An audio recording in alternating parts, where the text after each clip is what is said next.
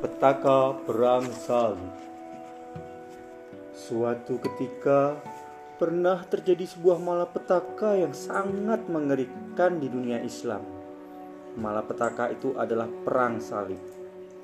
Semua berawal pada tanggal 25 November 1095 yang bertepatan dengan 19 Julqadah 488 Hijriah. Ketika itu digelarlah sebuah konsiliasi atau semacam pertemuan umum di Clermont, sebuah kota di Perancis.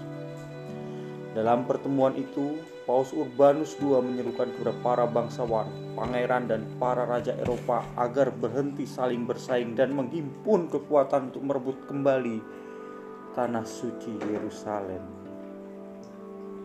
dari tangan umat Islam.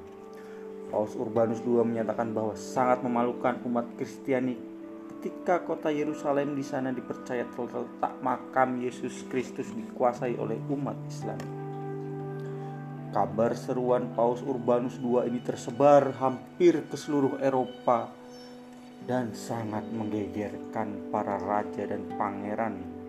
Mereka pun berlomba-lomba mengumpulkan harta senjata sekaligus prajurit untuk berangkat ke Yerusalem dan mengusir umat Islam dari kota itu.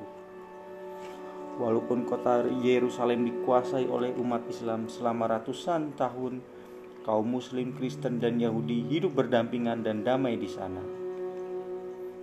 Para penguasa Muslim memimpin dengan adil dan toleran. Para prajurit dari Eropa ini memasang lambang-lambang salib pada jubah-jubah mereka.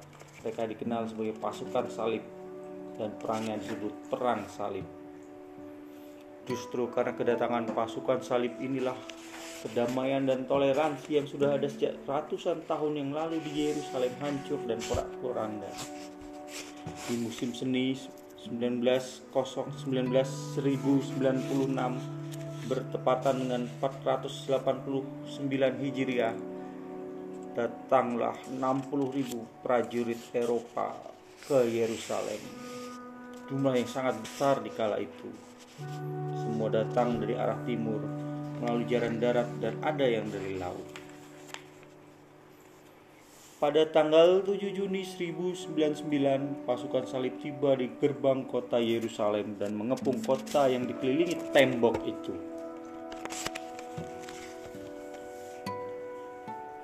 Mereka berhasil menembus tembok kota dan merangsek masuk. Kemudian terjadi pemusnahan besar-besaran terhadap umat Islam oleh pasukan salib. Rumah-rumah dibakar, mayat berserakan, keadaan sangat mengerikan. Dan kota Yerusalem jatuh ke tangan pasukan salib. Perpecahan di tengah umat Islam adalah salah satu faktor penting yang menyebabkan kekalahan umat Islam dari pasukan salib pada perang. Namun, sekelam apa pun bencana yang menera, Allah Ta'ala pasti akan membangkitkan sosok pahlawan yang teguh dalam membela Islam dan kaum muslim. Sejarah mencatat dengan tinta emas, dialah Salahuddin Al-Ayyubi. Berikut ceritanya.